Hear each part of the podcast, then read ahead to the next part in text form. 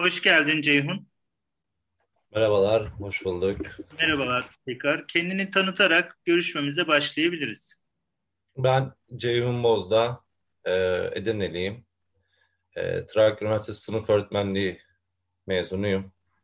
2010 senesinde mezun oldum. 2010 senesinde Milli Eğitim Bakanlığı'nın açmış olduğu sertifika kursuna gittim. 160 saatlik sertifika kursunu tamamlayarak zihinsel engelliler sınıf öğretmenliği yapmaya başladım. 2010 yılından beri özel eğitim ve rehabilitasyon sektöründeyim. Çalışmaya devam ediyorum. Şu an İstanbul'dayım. 7 yıldır İstanbul'da yaşıyorum. Aynı zamanda Özel Eğitim ve Rehabilitasyon Öğretmenleri Derneği Başkanlığı'nı yapıyorum. Derneğimizde 2020 yılının Haziran ayında resmiyet kazandı. O günden beri başkanlığını yürütüyorum. Peki biraz derneğinizden bahseder misiniz? Genel olarak ne yapıyor? Bugüne kadar neler yaptınız? Üyelik bilgileri, üyelikle ilgili güncel gelişmeler. Tabii. Dediğim gibi derneğimiz 2020 yılının Haziran ayında kuruldu. Derneğimiz özel eğitim ve rehabilitasyon merkezinde çalışmış ve çalışmakta olan öğretmenler, fizyoterapistler, psikologlar, ergoterapistler, dil konuşma terapistleri ve benzeri eğitimci arkadaşları kapsamaktadır. Derneğimiz şu aralar salgın sebebiyle çok fazla bir faaliyette bulunamadı. Çünkü yasaklardan dolayı pek bir şey yapamadık. Yaptığımız çalışmalar tam tersine biraz daha resmi yazışmalar boyutunda oldu. Bu zamana kadar üyelerimizden bizlere gelen şikayetler doğrultusunda Milli Eğitim Bakanlığı ve Milli Eğitim Bakanlığı'na bağlı Özel Öğretim Kurumları Genel Müdürlüğü ile görüşmeler yaptık. Bunlar arasında pandemi sebebiyle gelen şikayetlerden dolayı işte yüz yüze eğitim ara verilmesi, ders sürelerinin kısaltılması, ders saatlerinin kısaltılması, devletteki öğretmenlerle bir süre aynı sistemde çalışılması, yani ders sürelerinin 30 dakika olması ve günde 6 saat çalışılması gibi talepler bize iletildi. Biz de bu talepler doğrultusunda başvurularımızı yaptık. Fakat şu anda olumlu dönüş olmadı bize. Kabul edilmedi daha doğrusu. Onun dışında geçen sene yürürlüğe giren, yönetmeliğe giren bu sınıflarda öğretmenler arasında dinlenme yerlerinde falan kamera sistemiyle ilgili çok şikayet başladı. Biz aslında onu biliyorduk ama hiç gündeme getirmedik. Çünkü kamera bir yerde çalışanı da, eğitimciyi de koruyan bir sistem. Fakat kamera sistemi zamanla farklı boyutlara ulaştığı için tarafımıza çok şikayet gelmeye başladı. Mobbing konusunda, taciz konusunda. Bu sebeple biz de dernek olarak üstümüze düşeni yapmak zorunda kaldık ve bu konuda genel müdürlüğe resmi başvurumuzu yaptık. Ve belirlediğimiz yaklaşık 120-125'e yakın kurum ismini genel müdürlüğe ilettik. Ve bu kurumlara denetleme yapılmasını talep ettik. Öyle derneğimiz şu anda böyle. Dernek geçen hafta 12 Nisan tarihinde 1. Genel Kurulunu yaptı. Pandemi sebebiyle yapılmamıştı. Bu yüzden Nisan ayında yaptık. İçişleri Bakanlığı'nın izniyle. 1. Genel Kurul sonunda yeni yönetim seçildi. Ben tekrar dernek başkanı oldum. Bazı değişiklikler yaptık. Aidat konusunda bir indirime gittik. İlk üyelik ücreti 50 liraydı. Aidatlarda 30 Türk lirasıydı. Biz onu ilk üyelik 20, aidatları da 15 liraya indirdik. Burada politikamız tamamen bizim maddiyata verdiğimiz önem değil. Birlik beraberliğe, sayıya, dernek sayısına verdiğimiz önem. Çok da bir maddi açıdan zaten ihtiyacımız yok. Klasik dernek işte binası, faturaları, muhasebe parası, avukatlık masrafı yeri geliyor, kırtasiye masrafı.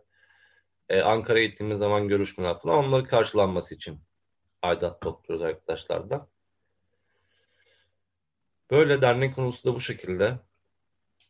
Başka aklıma... Şu an üye sayınız nedir? Ya üye sayısını yayınlayacağım bilmiyorum da şu anda üye sayımız, resmi sayımız 120. Hı hı. Ama tabii bu yani daha önce kurduğumuzda maddi konuda sıkıntı yaşayan arkadaşlarımız vardı. Onlar derneğe yolamıyordu. Ücretleri fazla bulmuşlardı, aidatları. Biz de o sebeple tabii ilk defa dernek kurduğumuz için biz de hiç değişi bilmiyoruz. Tecrübemiz yoktu. Bu süreyle tecrübe kazanınca da parayla çok fazla işimiz olmadığını fark ettik. O yüzden aidatları düşürdük. Şimdi onunla ilgili daha duyuru yapmadık. Çünkü bu aralar tekrardan yüz yüze eğitim ara verildi. Aşı konusu falan derken bunlarla ilgili başvurularımızı yaptık. O yüzden daha duyuramadık. Ama önümüzdeki günlerde bununla ilgili duyurumuzu yapacağız. Peki, İnşallah üye sayımız artacak. Böyle hani şu ilde daha çoktur diyebileceğimiz bir bilgimiz var mı elimizde? İstanbul ve Ankara'da şu anda. İzmir'de, Bursa'da var üyelerimiz. Diyarbakır'dan çok var. Onun dışında küçük illerde 3-5 kişi falan. Anladım. Oluyor. Yani hani bu genellikle Twitter'da baktığımda da hani böyle 32.000 rehabilitasyon çalışanı gibi bir şey hep böyle gösteriliyor ya, anlatılıyor hani. Hı hı. 32.000 rehabilitasyon çalışanı var. Yaklaşık 2.700'e yakında bir rehabilitasyon merkezi var. 150'ye yakında bir şu anda derneğinizin üyesi. Onunla ilgili var. Son veriler benim elimde var. İstiyorsanız sizinle paylaşayım. Yani çok iyi oldu. Tabii bu 2019'un verileri ama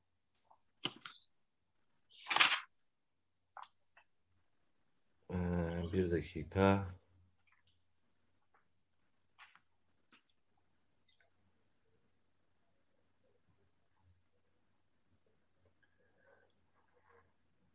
Ekran resmi almıştım ama ona bakıyorum. Şurada.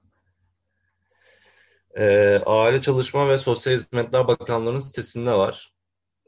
2019 ve 2020 yılları için. Aynı zamanda da Strateji Geliştirme Daire Başkan Strateji Geliştirme Müdürlüğü müydü? Onun tam ismi bilmiyorum. Hadi bir bakayım ona.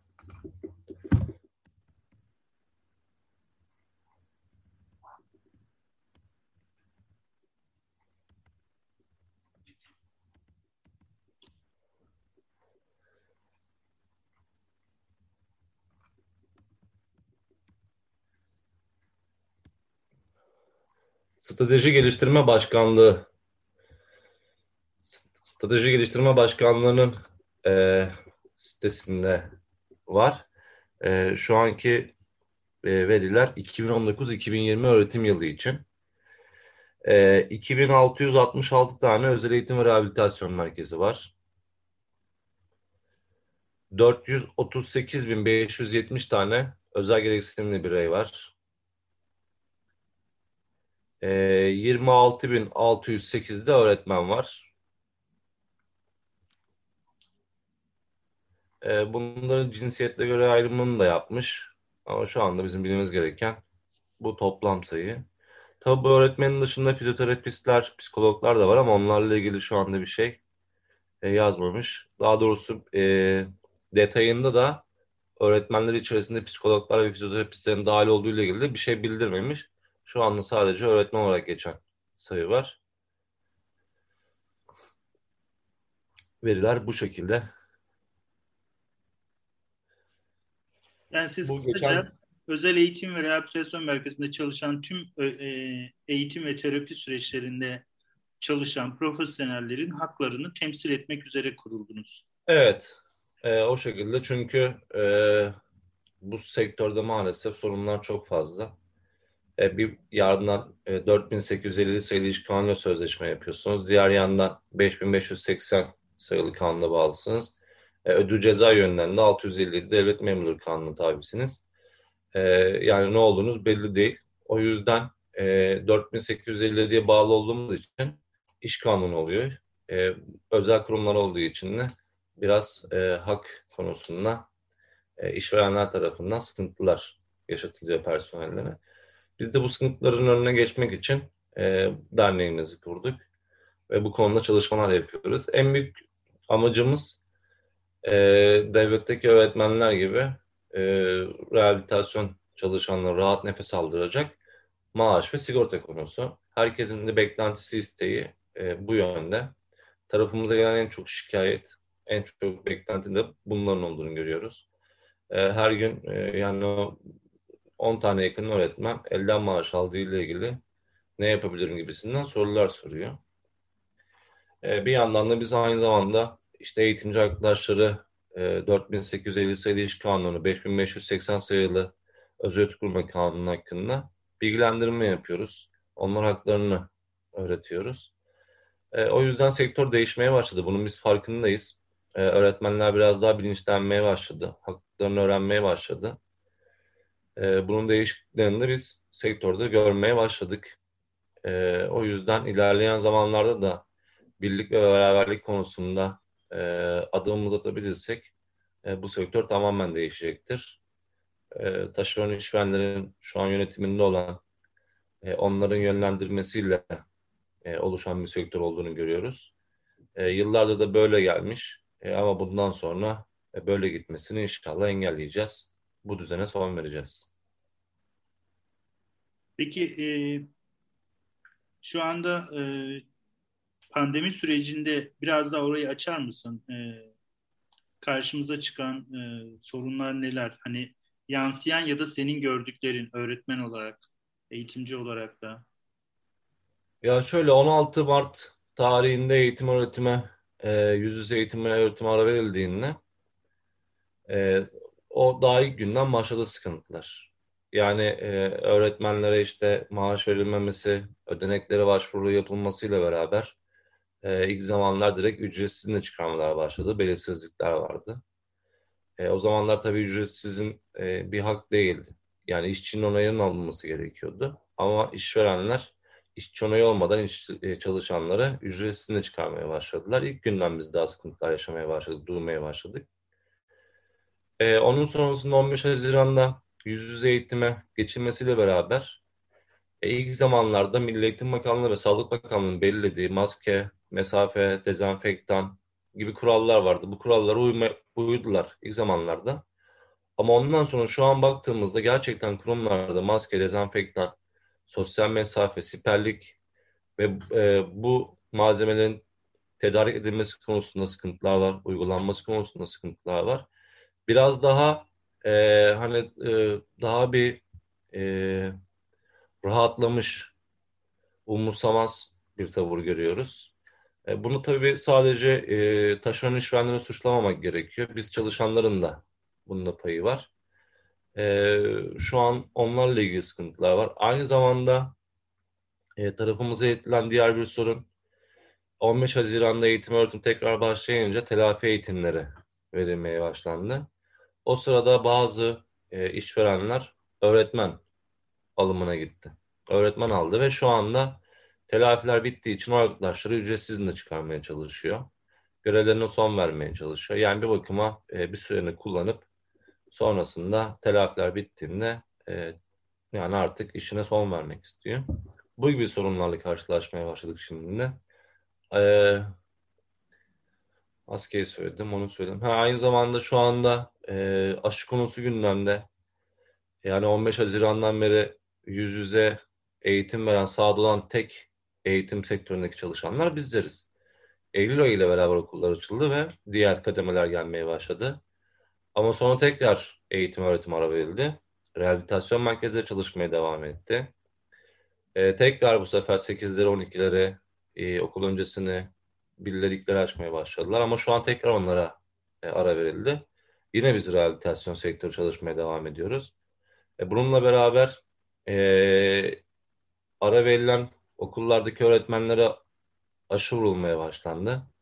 Şimdi bakıyoruz zaten eğitim öğretimi ara verilmiş. Biz 15 Haziran'dan beri tek başımıza sahada yüz yüze eğitim veren eğitim personelleri aşı konusunda ilk sırada olması gerekirken şu anda yüz yüze eğitim yapmayan evlerinde uzaktan eğitimle sürdüren arkadaşlar aşı konusunda ilk sırada oluyor. Biz bunu da anlamış değiliz. Bu yüzden arkadaşlarımız tabii ki haklı bir serzenişte bulunuyorlar. Haklı bir isyandalar.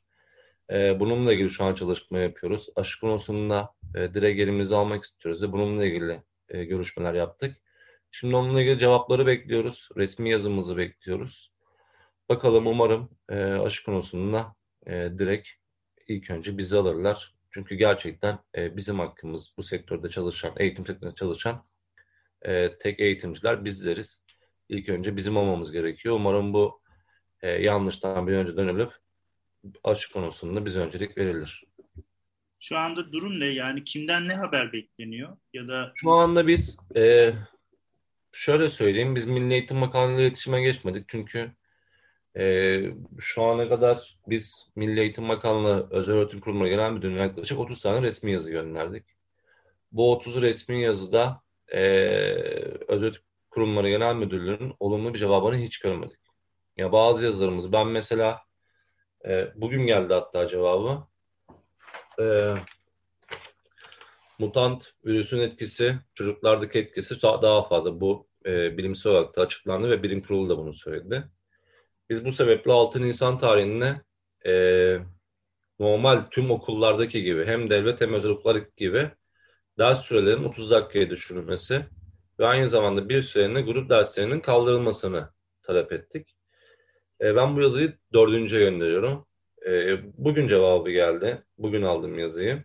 Ve yine bu talebimize uygun olmadığını dile getiren bir yazıyla karşılaştım.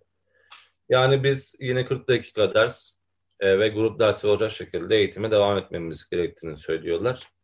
Ve yazdıklarına baktığımızda herhangi bir sorun bakanlığa iletilmemiş. Bu cevabı yazmışlar bize.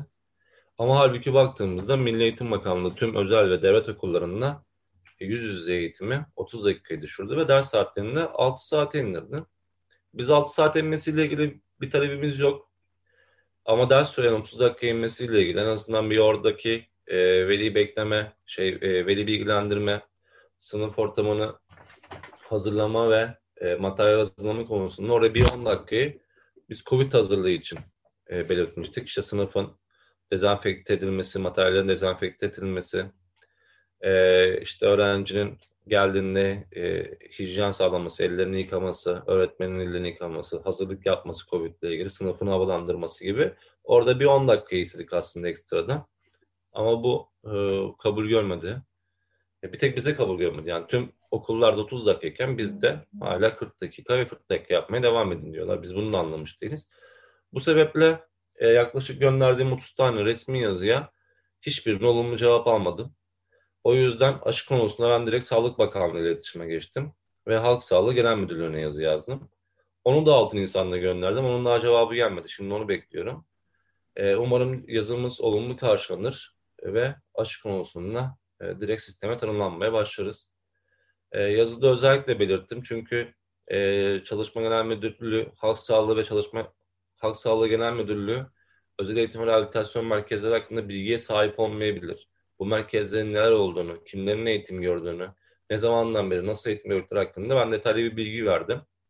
Umarım bunlar dikkate alınır ve aşı konusunda direkt sisteme bize tanınırız diye bekliyorum ve yazıyı bekliyoruz şu anda. Cevap bekliyoruz. Mesela neden Milli Eğitim Bakanlığı'na yazı yazmadım? Asıl yazmamamın sebebi bu kamera sistemiyle ilgili gönderdiğimiz yazıya verilen cevaplar oldu. Şöyle bir durum oldu. Bizim tarafımıza gelen fazla şikayetten sonra biz Milli Eğitim Bakanlığı Özel Öğretim Kurumları Genel Müdürlüğü'ne bir yazı gönderdik ve yönetmelikte olan, geçen yıl yönetmeliğe eklenen maddeyle ilgili kurumların denetlenmesini talep ettik. Onlar da bize verdikleri cevapta biz denetlememizi yapıyoruz. Fakat sizin bildiğiniz kurumlar varsa bize isimlerini liste olarak gönderin, biz onları denetleyelim dediler. Ondan sonra biz de yaklaşık 120 tane kurum ismini liste haline getirdik ve tekrar kendilerine gönderdik. Bu sefer bize diğer yazıda biz denetleme yapmayacağız. Eğitim personelleri bulundukları il ve ilçe milli eğitimleri şikayetlerinde bulunsunlar. Onlar yapacaklar cevabını verdiler.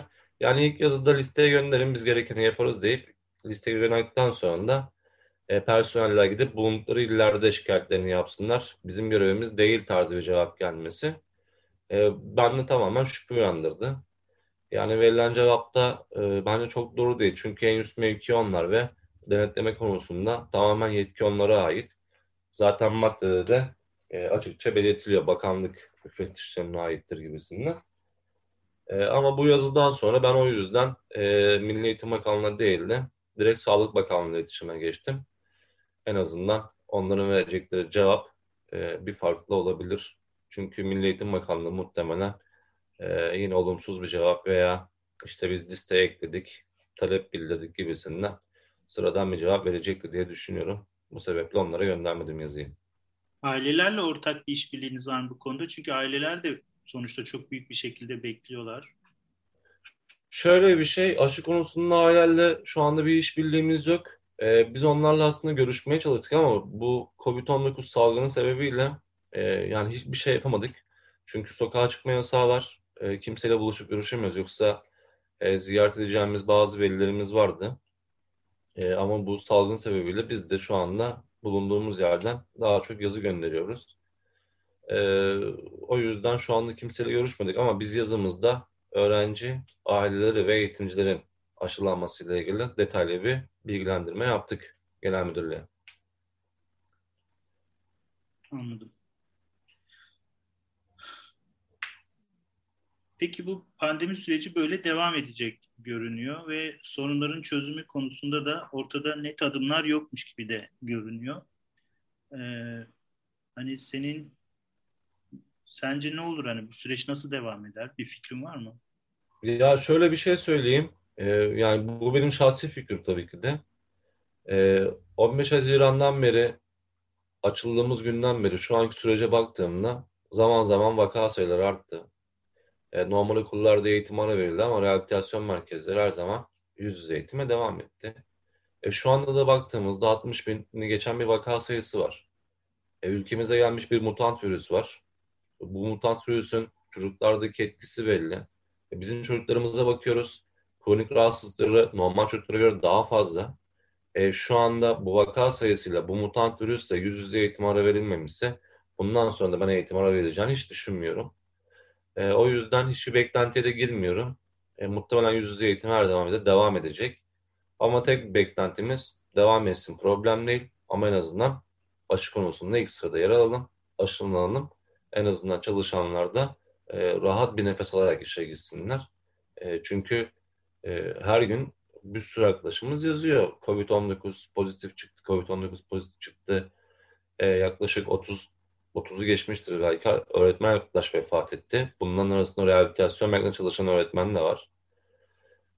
O yüzden bizim önceliğimiz tamam kapanmasın, problem değil ama önceliğimiz biz aşı olalım. En azından bir bakıma koruyuculuk sağlayalım ve böyle eğitime devam edelim diye. O yüzden fazla bir beklentim yok. Eğitim devam edecektir yüz yüze. Kapanacağını da düşünmüyorum. Zaten bir yandan bu konu da biraz bizi aslında düşündürüyor. Çünkü iki kesim var. Bir kesim sağlığın düşünüp kapanmasını istiyor. Diğer kesim benim maddi konuda ihtiyacım var. Ben de maddiyat önce geliyor, kapanmasın diyor. Şimdi iki farklı görüşte çok fazla sayıda olduğu için biz de dernek olarak otomatikman ortak bir çözüm bulmaya çalışıyoruz. Bizim talebimiz eğer kapanacaksa belli bir miktarda kimseye zarar uğratmayacak şekilde ödenek verilip öyle kapatılması talebinde bulunduk. Ama bu talebimizi de hiçbir zaman kabul göreceğini düşünmüyorum. Çünkü 15 Mart'ta kapandığında böyle bir talepte bulundu kurum sahiplerinin STK'ları. Oldu olacak falan dediler ama böyle bir şey tabii ki de olmadı. Biraz gündemi oyaladılar. Bundan sonra ben böyle bir şey olacağını düşünmüyorum. O yüzden bizim kapanma konusundaki tek şeyimiz kimseye zarara uğratmayacak şekilde belli bir miktarda ödenek verilip kapanması. Onun dışında da kapanmayacaksa da kesinlikle aşılama yapılması. Eskiden bildiğim kadarıyla rehabilitasyon merkezlerinde Covid-19 çıkınca kapanıyorlardı. Şimdi galiba sadece öğretmen dinlendiriliyor ya da çocuğun gelmemesi yönünde bir talepte bulunuyor. Son süreçte durum nedir? Yani şöyle, kapatmıyor. Aslında biraz daha İl Sağlık Müdürlüğü'ne bağlı bir karara bırakılıyor. Eğer Covid-19 pozitif olan kişi varsa o kişinin kimlerle temas halinde olduğu belirlenip o kişilerin kuruma gelmemesi sağlanıyor. Şu anda mesela bazı kurumların Covid-19 pozitif kişileri gizlediğini, sakladığını biliyoruz. Bunları çalışanlarına söylemiyorlar, velilere söylemiyorlar ya da öğrenci veya velide pozitif olduğunda öğretmenlere söylemiyorlar. O yüzden bu durumların olduğunu biliyoruz. Şu an süreç böyle gidiyor. Bu süreç değişir mi? Bence değişmez. Yani bu bazı insanların içinde kötülük varsa bu kötülük her zaman olmaya devam edecek. Bu kötülüğün olmasının sebebi de eğitimden, sağlıktan daha çok kazançlarını düşünmesidir. Aman işte kapanmayalım, aman kazancımızdan olmayalım gibi niyetler olduğunu düşünüyorum ben. Ama tam tersine baktığımızda da kendileri evlerinde, koltuklarında oturuyorlar.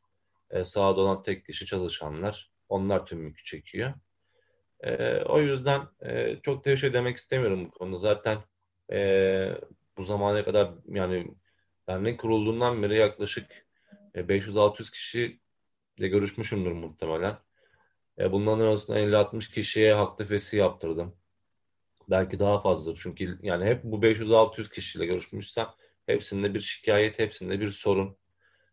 Yok işte gelmeyen öğrenci yazılıyor. Yok elden para veriyor. Zaten çoğu kurumda elden para verilme var. Yani belki birkaç tane kurumda elden para verme durumu yoktur. Sigortanın düşük yatma durumu yoktur. Ama hepsinde neredeyse var. Bu şikayet çok fazla geliyor. O yüzden yani bu insanların içinde vicdan merhamet olmadığı sürece bu sektörde değişmeyecektir. O yüzden salgında da pozitif çıkmalarda da bunları gizliyorlar. Kimseye söylemeden normal devam etmeye çalışıyorlar. Bu böyle devam edecektir. Bizim tarafımız çok şikayet edecektir. Bundan da eminim. Çünkü zaten şu anda artan bir vaka sayısı var ki daha çok şikayet gelmeye başladı. Yani bakalım nereye kadar gidecek, nasıl gidecek biz de onu bilmiyoruz. Ama yazın gelmesiyle beraber muhtemelen vaka sayılarında bir düşüş yaşanacaktır. Bu düşüş en azından biraz daha arkadaşları rahatlatır. Çünkü şu anda gerçekten 60 bin üzerinde. Dün sanıyorum 55 mi açıklandı. Ölümlere baktığımızda 300'den fazla ne yazık ki. Yani ister istemez insanlarda bir korku oluşuyor. Çünkü ailesiyle yaşayanlar var. Annesiyle babasıyla yaşayanlar var. Çocuğu olanlar var. Onları düşünmek zorundalar bir yerde. O yüzden onları da haklıyorum ama şu anda bizim yapabileceğimiz bir şey yok. Biz elimizden geleni yaptık. Yani dediğim gibi ben 4. resmi yazı gönderiyorum. 4. olumsuz cevaplanıyor. Yani daha fazla ne yapabiliriz bilmiyoruz ama. Kurum sahipleriyle peki hani onların dernekleriyle, STK'larıyla işbirliği ya da ne bileyim görüşmeler nasıl oluyor? Yok hiç görüşmemiz olmadı. Tam tersine bir STK başkanıyla benim bir mahkemem olacak. Yani hiç biz kimseyle iletişime geçmedik. İletişime geçebilirdik. Bunu dile getirdik ama kimseyle iletişime geçmedik. Kimseyle de görüşmedik. Görüşmeyi düşünüyor muyuz? Görüşürüz. Yani onlar tarafından bir talep olduğunda biz görüşürüz ama bizim tarafımızdan bir talep olmayacak. Çünkü kurum sahiplerinin STK'larının yaptığı çalışmalara baktığımızda yani eğitimciden yana bir tavır göremiyorum ben. Yani yıllardır o STK'lar var ama şu anda sektöre değişen bir şey yok. Hala öğretmenlerin maaşları düşük. Hala öğretmenlerin sigortaları askeriden veya biraz üzerinden yatıyor. Hala öğretmenler mobbinge uğruyor. Hala öğretmenler en basit yıllık izin konusunda sıkıntılar yaşıyor. Yani çok basit konularda bile şu an bir çözüm bulunamamışsa yani bu konuda bizim yapabileceğimiz bir şey yok. Kendilerinin bir talebi olursa görüşürüz, konuşuruz, anlaşabilirsek anlaşırız, problem yok. Ama bizim hiçbir zaman bir talebimiz olmayacak kendileriyle. Kimseye düşman değiliz, bunu da söyleyeyim. Ama ortak iş yapma konusunda kimsenin de çıkarına destek vermeyiz. Eğer eğitimci tarafında bir çıkar olacaksa bunu seve seve yaparız. Onun dışında yapacağımız başka bir işbirliği, destek görüşme olmaz. Ekim ayındaki görüşmemizde bu sertifikalı öğretmen alımı ile ilgili bir talepler vardı. O durumda şu anda son gelişmeler ne oldu? Hani Milli Eğitim açtı, işte neler oldu? Şöyle söyleyeyim, aslında Milli Eğitim açtı görünüyor da kurum sahiplerinin bir STK'sı Milli Eğitim Bakanlığı'na bağlı 3 genel müdürlükte bir protokol imzaladı. Bu protokolün amacı da uzaktan eğitimle sertifika verilmesiyle ilgiliydi. Biz bunun haberini alır almaz Ankara'ya gittik ve protokolü imzalayan 3 genel müdürlüğe ben bizzat gittim ve bu protokolün bir örneğini istedim. Bize bir örneğini vermediler, tarafı değilsiniz dediler. Bu konuda resmi yazılarımı bıraktım. Resmi yazılara da aynı cevaplar geldi. Taraf olmadığınız için sizinle paylaşılmayacaktır. 3. kişisiniz yaklaşım oldu. Biz bu resmi yazılardan sonra direkt dernek olarak mahkeme süreci başlattık. Bu kursun iptal edilmesiyle ilgili. Ve Şubat ayında sanıyorum biz davamızı açtık. Salgın sebebiyle biraz yavaş işledi. En son Milli Eğitim Bakanlığı'nın savunma yapması bekleniyordu. Milli Eğitim Bakanlığı savunmasını yaptı. Yaklaşık 2 hafta oldu, 20 gün falan oldu. Şimdi Danıştay kararını verecek. Ya yürütmeye durdurma kararı verecek ya da kursların devamı ile ilgili karar verecek. Ama biz avukatımızla yaptığımız görüşme sonucu biz dava açtığımız için protokolün örneği ve yapılan savunma yapılan her şeyi görebiliyoruz. Bize bildirildi. Şöyle bir şey dikkatimizi çekti. Protokolün içerisinde eksik vardı. 1-2 sayfaya göndermemişler. Bunun altında başka bir sebep aramak istemiyorum ama eksik olmasının sebebi de çok enteresan geldi. Neyse biz onun tamamlanmasını istedik. Şimdi o belgeleri tamamlanacak. Aynı zamanda Milli Eğitim Bakanlığı'nın yapmış olduğu savunmaya baktık. Ve avukatımıza şu fikre vardık. Bu yapılan savunma çok bir şey ifade etmeyecek ve muhtemelen bizim lehimize bir karar çıkacak. Ve bu uzaktan eğitimle yapılan sertifika kursu iptal edilecek diye düşünüyoruz ve beklentimiz bu yönde. İlk kursu açtılar. Yaklaşık 2948 kişi sanıyorum başvurdu. Bunun arasında 2920 küsur atlısı kursu başarıyla tamamladı. Zaten ona yapılan kursunda sınav zamanı tam bir fiyaskoydu. Bunu söyleyebilirim. Telegram denen bir sosyal medya şeyinde bir sayfa açmışlar ve sınav sanıyorum 2 ile 6 arası mıydı? Öyle bir şeydi. 1 ile 6 arası mı neydi? Yaklaşık 1 saat, yani sınav başladıktan 1 saat sonra tüm cevaplar gelmeye başladı gruba. Yani bir bakıma herkes cevapları lap işaretlemiş oldu. Onun dışında elimize bazı görüntüler geçti. Fotoğraflar geçti daha doğrusu. Şöyleydi. Rehabilitasyon merkezinde çalışan işte okul öncesi öğretmeni veya çocuk gelişimi 4 yıllık mezun arkadaş bu kursa başvuru yapmış. Çünkü sınıf öğretmenleri sertifika almadan çalışamıyor biliyorsunuz. İkisinden biri.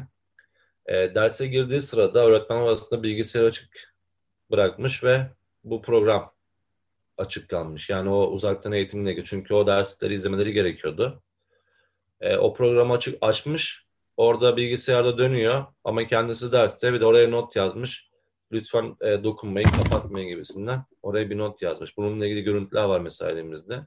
Yani kursun geçerliliği, güvenilirliği tamamen alt üst olmuş durumda. Biz bunu gördük. Yapılan savunmaya da baktığımızda muhtemelen bu kurs iptal edilecektir diye bekliyoruz. Yaklaşık herhalde bir 10-15 gün içinde Danıştay kararını açıklayacaktır. Normalde uzun sürmemesi gerekiyor aslında. Çünkü biz Şubat'ta açtık.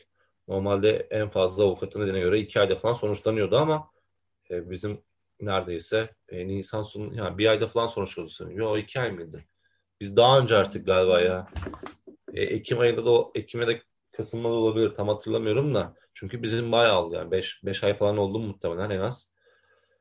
O yüzden çok geç kaldı. Normalde o kararın çıkması lazımdı şimdiye kadar. Bakalım biz umutluyuz. O kararın bizim lehimize çıkacağını düşünüyoruz.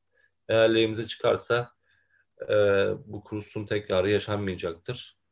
Öyle sınırsız sayıda işte alan dışından insanlar gelip de uzaktan eğitimle bu sertifikaya yani sahip olmayacaklar. Diğer türlü zaten şöyle bir gerçek var. Özel eğitim alan mezunlarının sayısı yeterli sayıda değil. Bunu biz de biliyoruz. Ama biz kısa vadede diyoruz ki özel eğitim alan mezunlarının sayısı belli bir seviyeye gelene kadar Milli Eğitim Bakanlığı bu kursu ihtiyaca göre açsın. Yani sektörde eskiden mesela 300 kişilik, 500 kişilik yüz yüze açıyordu. Bizim aynısının olmasını istiyoruz. Yani ihtiyaç diyelim ne kadar? 1000 kişi atandı diyelim bu sene. 1000 kişilik bir kurs açsın. Yani 300-500'e bölsün onu. Onun hatta %20, %10 üstünde bir kurs açabilir. Çünkü şehirlere göre değişiyor çalışanlar. Ama böyle sınırsız sayıda kurs açılması, sektöre binlerce kişinin girmesi tamamen eğitimcinin aleyhine bir durum oluşuyor. Yani zaten geçmişte eğitimci fazlalığı olduğunda taşeron işverenlerin yaptıklarını herkes biliyor. Yani sözleşme yenilemiyor, anlaşmıyor, kapıyı gösteriyor, buyuru git diyor, beğenmiyorsa falan öğretmen bulurum havası vardı. Biz böyle bir havanın oluşmasını hiçbir zaman istemiyoruz. Tabii bu da bizim dernek olarak haklı bir talebimiz. Sonuçta biz üyelerimiz, eğitimci arkadaşlarımız için kurulduk ve onların geleceği için çalışmaya devam edeceğiz. Bu da bizim yapmamız gerekenlerden bir tanesiydi. Onu yaptık. Şimdi sonucunu bekliyoruz. Bakalım, hayırlısı diyelim. Umarım iyi bir şekilde olur. Peki rehabilitasyon merkezleriyle genel eğitim kalitesini arttırmak için ne gibi önerileriniz var genel olarak? Ya şöyle bir şey söyleyeyim. Zaten ben de mesela sertifikalıyım. Bunu hiçbir yerde ben gizlemedim. Tam tersine mesela bakanlığa gittiğimizde Bakan Yardımcısı Sayın Mustafa Safman'a ben kağıdı ağzımdan söyleyeyim. Yani ben sınıf öğretmenliği mezunuyum. Özel eğitim alan mezun değilim. 160 saatlik aldığım bir sertifika kursu vardı ve sektöre ilk girdiğimde tamamen donanımsızdım. Yani çok bir şey bilmiyordum. Çünkü tamamen benim alanım dışında farklı bir alana girmişim. Aldığım 160 saatlik kursla yani üstün bir şey yapamayacağım. Çok açık belliydi. Ve benim bir iki yıl bir bocalama dönemim oldu. Ondan sonra tecrübe, ekstra eğitimler falan derken bir nebze de olsun kendimi geliştirmeye çalıştım bu konuda. Hala dörtlük bir insan değilim. Hala özel eğitimci değilim. Olamam da zaten. Kimsenin hakkına giremem. Ama bu sektörde bize de ihtiyaç var mı? Var çünkü normal çocuklara da yani daha hafif zihinsel yetersizliği bulunan çocuklara verilen eğitimler biraz daha bizim alanımıza da yakın oluyor sınıf öğretmenlerine. O yüzden bize de ihtiyaç var. Bence okul öncesi öğretmenlerine de ihtiyaç var. Ya bu kimsenin alanı olduğunu düşünmüyorum. Tamamen ortak bir alan ama tabii ki de hiçbir zaman özel eğitim alan öğretmenleri gibi bir donanıma sahip olmayacağız. Bu gerçeğe değiştirilmeyecektir. Şöyle bir şey var. Bu yüzden eğitim konusunda sektöre girecek kişilere bence yeterli seviyede eğitim verilmesi gerekiyor. Yani sadece 160 saat ya da 240 saatlik teorik bilgiler değil, staj konusunda biraz daha detaylı bilgilendirme yapılması gerekiyor. Belki teorik bilgi bakımından da müfredat içeriği değiştirilebilir veya 240 saatten daha fazla saat olabilir. Bu yapılabilir ama yeterli olur mu? Yeterli olmaz. Çünkü her şey sektöre girdiğinde biraz görmeye başlıyorsunuz. Onun dışında çocuklara verilen ayda 8 saat bireysel eğitim bence çok yetersiz. Bu 8 saatin tamamen arttırılması gerekiyor. Yani haftada 2 saat gelen çocuklarımıza çok da bir şey katamıyoruz. Ders sayılarının kesinlikle artması gerekiyor. Eğitimin kalitesinin artması için. Bu olabilir ama tabii bu ileride yapılacak görüşmeler işte biraz daha devletin hem ekonomik boyutuyla ilgili bir durumda. Biraz da rehabilitasyon merkezlerinin sayısı, destek eğitim verecek yerlerin boyutuyla da alakalı bir durum. Bu yüzden eğitim konusunda gibi ders saatleri arttırılabilir. Çalışanlar biraz daha bence donanımlı olması gerekiyor. Donanımlı olması için de ekstra eğitimler verilmesi gerekiyor. Bu yapılmalı. Aynı zamanda biraz daha çok bence velilere de iş düşüyor. Velilerin de biraz daha bizim içimize girmesi gerekiyor. Biraz daha bizden faydalanması gerekiyor. Bu konuda da velilere ekstra eğitimler verilebilir. Çünkü yani onların da yabancı olduğu bir alan tabii ki de. Ama gerçeğe baktığımızda bir haftada 2 saat çocuğu görüyoruz ama veli haftanın 7 günü 24 saat çocuğuyla beraber. Bizim dışımızda evde uygulaması gereken çocuğun ilerlemesi, gelişimi açısından uygulaması gereken yani eğitim demeyeyim de işte ders içerikli olacak. Bunlar konusunda veli bilgilendirme yapılıp biraz daha sürecin içine katılması gerekiyor bence. Bunlar oldukça da eğitim kalitesi artacaktır. Ama bunlar tabii zamanla olacak. Biraz daha planlanması gerekiyor, programlanması gerekiyor ve öyle şekilde yürürlüğe girmesi gerekiyor. Ama şu an için böyle bir şey söz konusu değil. Bunu da hepimiz çalıştığımız merkezlerde görüyoruz zaten. Umarım ilerleyen zamanlarda bunlar değişir. Biz dernek olarak mesela tabii şu an salgın süreci çok bizi olumsuz etkiledi ama biz ilerleyen zamanlarda şu salgın geçtikten sonra mesela şöyle planlarımız vardı. Özel eğitim bölümlerinin olduğu üniversiteye gidip yıl bitmeden orada çalışan arkadaşlara özel eğitim ve rehabilitasyon merkezleri hakkında bilgi vermeyi düşünüyorduk. Öyle seminer yapmayı düşünüyorduk ama şu anda bu mümkün değil. Bir sonraki yıl belki bu olabilir. Onun dışında kurs açılırsa kursa gidilen kişilerle iletişim kurup bu kişilere rehabilitasyon merkezleri hakkında bilgi vermeyi düşünüyorduk. Onun dışında üniversitelerde alanında uzman öğretim görevlileriyle görüşüp eğitimler vermeyi planlıyorduk. Ama şu an bu durumlar salgın sebebiyle ertelenmiş durumda. Umarım ilerleyen zamanlarda vaka sayısının düşmesiyle beraber normalleşme olursa da biz de bu planlarımızı hayata geçiririz. Peki, teşekkür ederim. Bu bayağı bir ilgilendirmiş oldum. Ne kaldı diye bakıyorum. Üye olma koşulları ile ilgili kısa bir bilgilendirme yapar mısın? Üye olma koşulları da biz daha önce biraz teferruatlı bir sistemimiz vardı ama şu anda çok kolay. Dernek sistemimizde ozroder.org.tr'de üye ol kısmı var. Orada bir form var sadece. O formu doldurup ıslak imzalı şekilde bize iletmeleri gerekiyor arkadaşların. Ondan sonra da biz her ay sonunda yönetim kurulu bir araya gelerek bu arkadaşlarımızın dernek üyeliklerini onaylıyoruz. Orada istediğimiz bazı bilgiler var. Bu bilgiler tamamen devletin kurmuş olduğu bir sistem olduğu için orada isteniyor. Biz o sebeple o bilgileri istiyoruz. Zaten ben üye formunun altına özellikle yazdım. İşte verilen bilgiler başka yere kullanılamaz gibisinden. Yani bilgilerde çok şey bilgiler değil. İşte soyad, TC, öğrenim durumu, adres gibisinden bazı basit bilgiler. O bilgiyi, o formu bize gönderdikleri zaman biz her ay sonunda alacağımız kararla kendilerini derneği üye yapacağız. Onun dışında dediğim gibi aidatları düşürdük. 30 liradan 15 liraya düşürdük.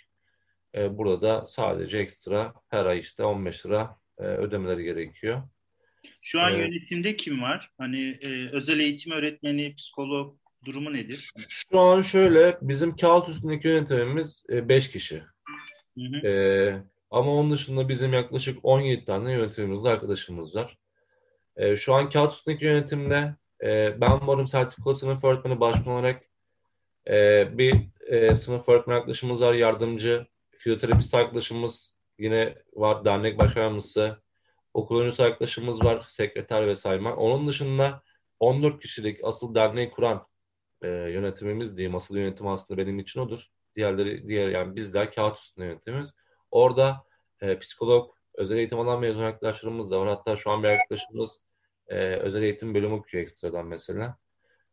Onun dışında daha önce rehabilitasyonda çalışıp şu anda kolejde çalışan bir arkadaşımız var yine yönetimimizde.